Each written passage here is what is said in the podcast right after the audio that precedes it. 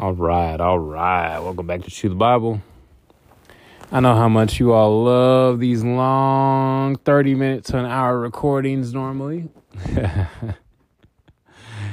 nah, nah. Anyways, uh, I'm going to try to keep these, the rest of these Psalms short. In general, I'm trying to make these recordings less than 15 minutes to uh, keep them under 15 minutes. So here we go. Here we go. Here we go. Here we go. Here we go. I really just need to break down and start a whole another pod, personal podcast to just talk about life and things that happen to me throughout the day. So that would be cool. Stay tuned. This is gonna be like just all around, do everything on that podcast. So just don't know what I'm gonna call it yet. Here we go. A King's Prayer. Blessed be the Lord my rock who trains. It's a Psalm 144, reading on the Christian Standard Version, a prayer of David.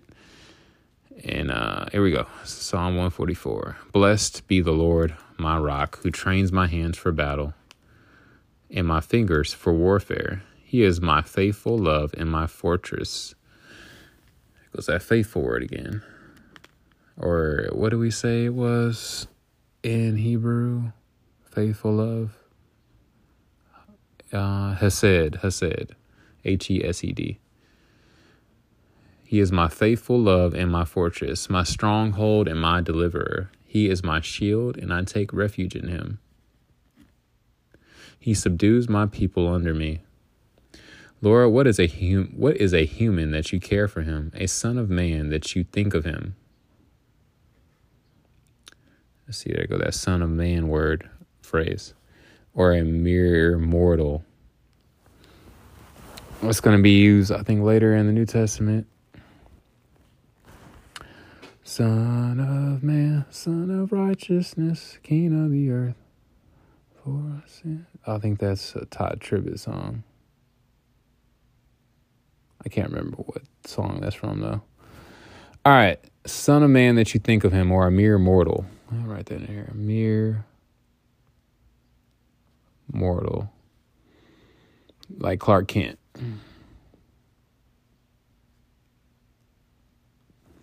A human is like a breath. His days are like a passing shadow.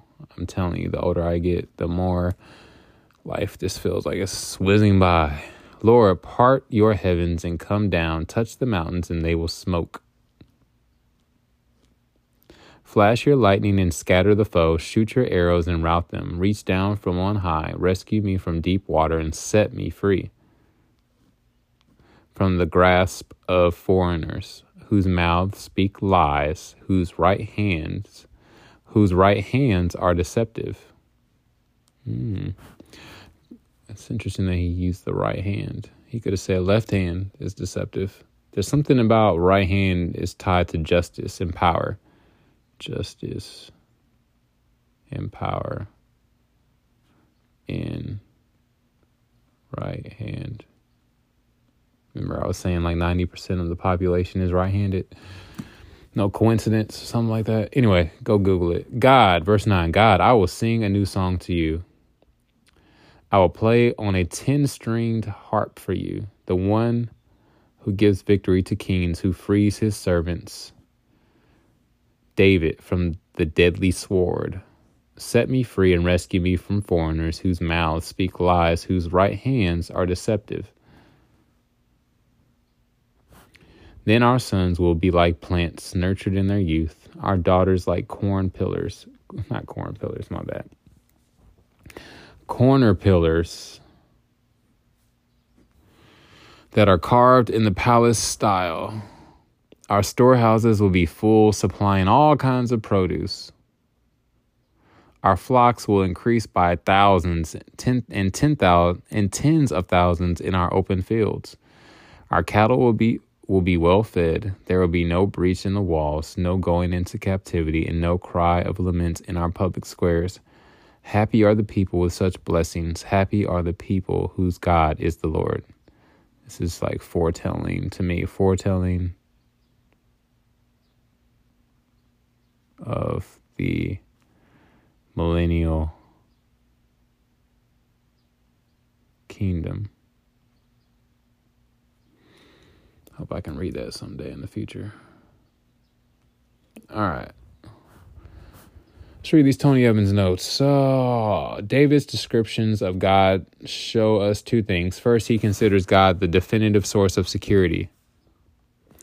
The source, the Lord is a rock, fortress, stronghold, deliverer, shield, and refuge. To put this in football terminology, we would say that God is the ultimate defensive line.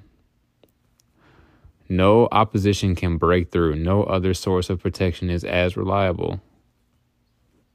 Second, David expresses the depth of his personal relationship with the Lord through his repeated use of the pronoun my before these descriptions.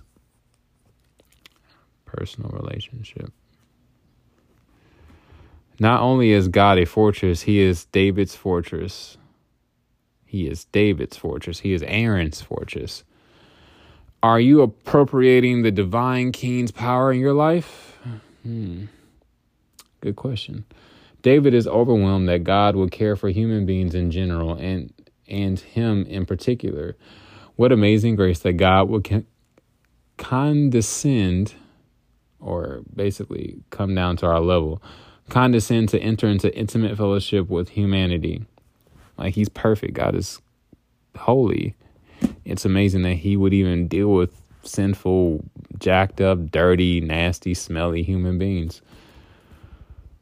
Ah. And how, even more amazing, is it that the divine Son of God would take on human nature so that he might redeem us? Yeah, God, that had to be hard. Can you imagine being God and being perfect, holy, not a care in the world, and you decide to put on an earth suit for 33 years and see what it's like to be a human, that had to be hard. In the end, the size of a king's army is relevant. Is sorry, my bad. In the end, the size of a king's army is irrelevant. The size of his God is what matters. As David testifies elsewhere, chariots and horses, which are symbols of ancient military power, are no match for the Lord or today it would be what do they call airplane jets, jet fighters. I don't even know what the latest jet plane fighter is these days, or drones and bombs and uranium enriched whatever they trying to do, nuke nuclear warheads. Nothing. Isn't it's no match for the Lord. Are you committed to? Oh, my bad. I'm jumping ahead. We got five more Psalms. Do you want to do them all now? Or take a break? Let's keep going. Let's keep going while I got the energy. Cause I can feel the sleepy vibes hitting. Ooh, I'm gonna nap well. I'm gonna set my alarm because I might sleep through that joker.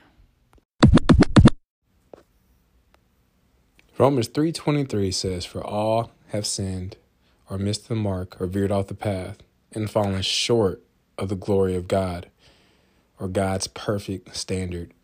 Romans 6:23 says for the wages of the cost of that sin is death or eternal separation from God.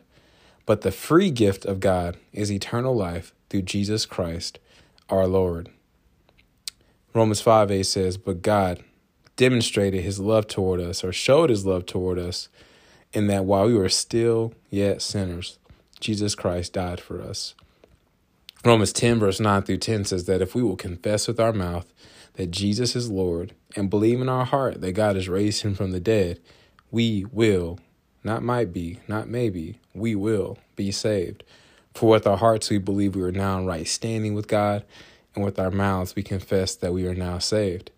Lastly, Romans 10, verse 13 says that whosoever, anybody, everybody, who calls upon the name of the Lord, they will be saved. So if you've never asked Jesus into your heart or you've walked away from him and you would like to rededicate your life to him, you can just simply say, Dear God, I know I'm a sinner. I know my sin deserves to be punished. I believe Jesus Christ is the Son of God who died for me and rose from the grave. I want to turn from my sin and trust Jesus Christ alone as my Savior. Thank you for the forgiveness and everlasting life I can now have through faith in Jesus. In Jesus' mighty precious name I pray. Amen.